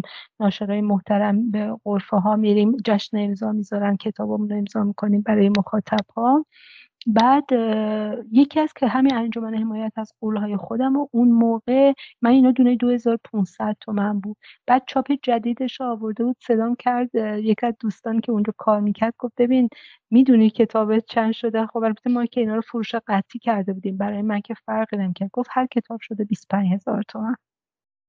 یعنی کتاب 2500 شد 25000 تومن.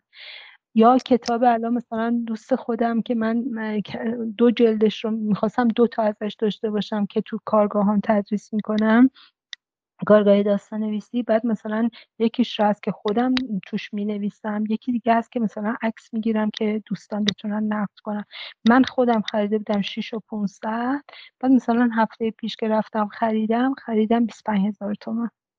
خیلی مسخره است. واقعا کتابم خیلی صفایش کمه نه اینکه زیاد باشه. اصلا آدم باورش نمیشه بنابراین ما اگر که بخوایم با این شرط اقتصادی بریم پیش بنابراین باید بگیم که در مناطق محروم قطعا بیسوادی بیداد کنه و هیچکی کتاب نخونه. چون امکان نداره. اونا خیلی میگم هنر کنن بتونن اون یه غذایی بیارن سر سفره بچه هاشون من فکر کردم که شاید بتونیم یه کار بسیار بسیار کوچیکی که انجام بدیم. اوایلش اینجوری بود که کتابای خودم رو می‌دادم. حالا به واسطه اینکه خب بالاخره من ماها وقتی کار می‌کنیم 20 درصد 30 درصد 35 درصد از کتاب به خودمون تخفیف میدن به نویسنده و مترجم کتاب. من کتاب خودم رو میخریدم و برای اونا میفرستم. بعد یکی دو بار حالا به دوستانم گفتم دوستان نویسنده دوستان مترجم حتی دوستان شاعرم. مثلا یکی گفت خب منم بخوام میشه بدم. گفتم اوه حتما. مثلا یکی اون داد یکی اون داد یکی اون هر کدوم مثلا چارت کارشون رو دادم بعد یه زمانی فکر کردم که خب چرا ما این اصلا بیشترش نکنیم. بعد دیگه یه فراخانی دادم خیلی محدود برای دوستانم نویسنده و مترجم و شاعرم توی واتساپ تک تک براشون فرستادم و یه مجموعه کتاب خوبی شد که من اینا رو دو قسمت کردم و دادم برای جازموریان سری قبل بهار امسال و یه مجموعه هم دادم برای روستای وشنام دوری توی چابهار و بعد یه سری از دوستان که خوب یا کتاب نداشتن یا چیز اینا گفتم ما می‌تونیم پول بدیم گفتم قطعا. با پولشون برای اونجا برای همین دو قسمت لوازم نقاشی خریدم برای بچه ها و لوازم تحریر و بازی فکری. خیلی بچه ها خب. دوست داشتن بعدا مثلا به من فیدبک دادم دیگه این سری یه سری قبلا هم کرده بودم. این سری سومی که داریم برای خراسان رضوی روستای ابویستان کار می‌کنیم که الان یه سری کتاب اومده از دوستان برام و بعضی ها ناشرام هم براشون برای بعضی از ناشرام هم فرستادم یه سری از ناشرام هم کتاب دادن خوشبختانه. و همینطور حالا اینا کارهای کوچیکیه که شاید مثلا در حد یک نفر من بتونم مثلا این کار رو بکنم خب چرا نکنم؟ حالا اگه مثلا شما هم یه جای دیگه اون یه جای دیگه یعنی اینجوری یه کارای خیلی کوچیکی بکنیم بلکه این زنان و مردان آینده کشورمون همین کودکان نوجوانان فعلی اینا هم بتونن بخونن و بعد بتونن یاد بگیرن از طریق کتاب ها که چگونه با زندگیشون برخورد بکنن و زندگیش رو برای خودشون شیرین بکنن و نگذارن از هر چیزی به راحتی. سعی کنن زندگی رو خیلی معقولانه مشکلات خودشون وقتی البته بزرگ هستن رو باش برخورد بکنن و دنبال راه حل بگردن. درسته دقیقا. حالا شما گفتید پروژه کوچیک حالا شاید تو مقیاس کوچیک باشه ولی واقعا هیچ کس نمی‌تونه اندازه گیری کنه که ممکنه چه اتفاقات بزرگی رو رقم بزنه. اینکه مثلا چه دنیا دنیاهایی رو برای یه سری آدم یه سری بچه باز کنه و این سرآغاز یه سری تغییرات بشه. واقعا نمیشه اسمش گذاشت حرکت کوچیک. این فعالیت ها توی حالا من خودم توی پیجتون دیدم ادامه داره. احتمالا اگه کسی خواست مثلا ملحق باشه بهش بتونه از اونجا شما رو پیدا کنه و حالا همراه بشه. بله من فعلا بر... یعنی خیلی علاقه دارم که ما چهار فصل داریم دیگه. فصل یک بار این فراخان رو برای دوستان بفرستم. الان من برای تابستونش رو فرستادم. بهار رو که تمام شد دادیم و خوشبختانه به دست بچه ها رسید. حالا این برای تابستونه که من از مرداد شروع کردم و انشالله شهریور برشون ارسال می‌کنم. بعد حالا تا بچه ها کتابشون چاپ بشه این دوستان خودم دوباره بعد مثلا یک دو سه ماهی بگذره. بعد انشالله پلان بعدمون میره برای آبان که آذر بفرستیم آبان فراخوان بدیم آذر بفرستیم و بعدی هم میره برای بهمن و اسفند بهمن فراخوان بدم و اسفند این حالا چیزی که خیلی این کار رو دوست دارم و مثلا خیلی برام شگفت انگیزه وقتی یه بچه یه کتاب توی یه جای دوره مثلا چابهار یه کتابی توی یه روستایی دستش بگیره و بخونه و شاد بشه. همون کتابی که توی پای تخت یه بچه داره می‌خونه. و اینا بینشون اینقدر تبعیض نباشه اینقدر تفاوت نباشه. من فکر می‌کنم گاهی مواقع ما به یه سنی می‌رسیم که تجربه ارزنده ای داریم. هر انسانی هم این اتفاق براش میفته و در هر شغلی. حالا چه تو بخوای خیاط باشی آرایشگر باشی آشپز باشی یا بخوای نویسنده باشی یا پزشک یا مهندس هیچ فرق نمی‌کنه. برای انسان در یک سنی وارد یک سری انقدر تجربیاتی داره که یه جوری دلش می‌خواد این تجربیات رو با بقیه شریک بشه. من خیلی حیف میاد که آدم این تجربیاتی که به خاطرش واقعا تمام جوانیش رو نمی‌دونم با تلاطم های بسیار روبرو کرده تا اینا رو کسب بکنه و حالا بزرگ سالیش رو حالا که وارد میان سالی میشه حیفم میاد آدم اینا رو با خودش بخواد ببره توی گور. معتقدم حتما ما بهتره که تجربهمون رو به هم منتقل بکنیم و نذاریم که اینا نانوشته بمیره. ما به هم اینا رو که منتقل بکنیم در واقع داریم مینویسیمش. یعنی مثل زبان زمان قارنشینی که افراد می اومدن قصه چون نوشته خط وجود نداشت اصلا نوشتن هنوز آموخته نشده بود اینا می اومدن قصه ها رو از سینه به سینه می‌گفتن و قصه ها شفاهی بودن. من این یه اتفاق خیلی جالبی بود که خب ما قبلا کارگاه داشتیم. من توی شهرهای مختلف کارگاه زیادی برای نوجوانان رو برگزار کرده بودم. و خب feedback های خوبی گرفته بودم. داستان نویسی خلاق creative writing داشتم نویسندگی و نقد داستان و از این حرفا. ولی توی این دو سال اخیر به خصوص که یه مقدار کار به شکل فضای مجازی شد من اومدم یه سری کارگاهی داستان نویسی گذاشتم برای بزرگسال.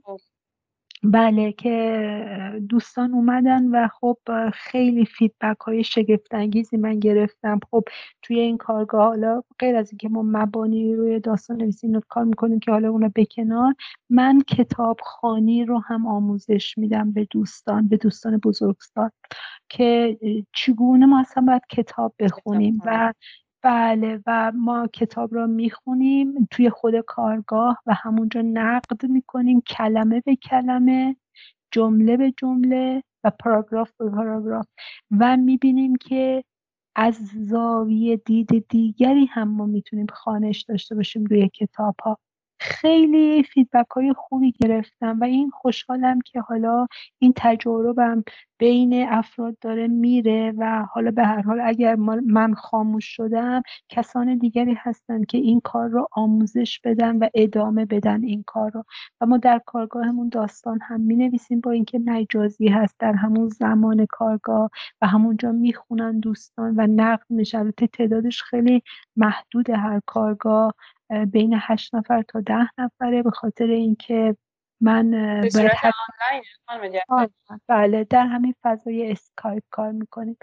ولی اتفاق خیلی خوبی بوده. این و من فکر می‌کنم که این هم میشه یک جور دیگر آموزش دادن باشه. نگاه دیگری در آموزش داستان نویسی که فکر می‌کنم تا حالا نبوده در ایران. چرا؟ خاطر اینکه ما همیشه کلاس داشتیم کارگاه نداشتیم. کارگاه یعنی اینکه من به شما درس بدم شما به من درس بدی. من به شما تجربه بدم تجربه زیستم رو شما به من بدی. در کارگاه این اتفاق میافته و این به نظرم یه خوبه. این رو دوست دارم. اینم در کنار همون جوری که شما داری کتاب ترویج میدی و برای مناطق دور افتاده ارسال می‌کنی اینکه یه سری آدم هم به این شکل آموزش ببینن و این آموزش در سطح جامعه جاری بشه. این هم به نظرم یه اتفاق خوبیه. الان در حال حاضر فعال این کارگاهاتون؟ بله من مثلا الان جمعه ها کارگاه دارم پنجشنبه دارم چهارشنبه دارم دوشنبه دارم و یک شنبه درسته. بعد دسترسیش از طریق همون صفحه اینستاگرامتونه اگه کسی علاقه باشه. بله و پوسترم هم خب خیلی دیگه از دوستان هر ترم که پوستر جدید رو می‌زنیم خود دوستان هم بزرگواری می‌کنن پوسترها رو معرفی میدن به دوستانشون و بعد دیگه مثلا وقتی هم که میان عموما میان مثلا ترم بعد رو هم و همینطور ادامه میدن و خب خیلی خیلی خوبه این اتفاق. من این رو خیلی دوست دارم و فکر می‌کنم که این هم داره یه می‌تونه یک حرکت جدید در ادبیات ما باشه. من خیلی ممنونم که دعوت کردید ازم که با همین گفتگوی دلانه رو داشته باشیم. از دوستانی که لطف می‌کنن و وقت می‌ذارن و این صحبت ها رو گوش می‌کنن امیدوارم که کمی این تجربیات بتونه بهشون کمک بکنه برای اینکه راه خودشون رو در زندگی آگاهانه تر انتخاب بکنن و برای خودشون ارزش و احترام قائل باشن به خصوص برای دلشون. و وقتی دلشون میگه بنویسن واقعا بنویسن چون داستان یعنی خود ما. ما هر کدوم خودمون داستانیم. حالا گاهی رمان یک جلدی هستیم گاهی رمان چند جلدی. فقط لازمش اینه که بنویسیمش و همه ما می‌تونیم این کار رو بکنیم.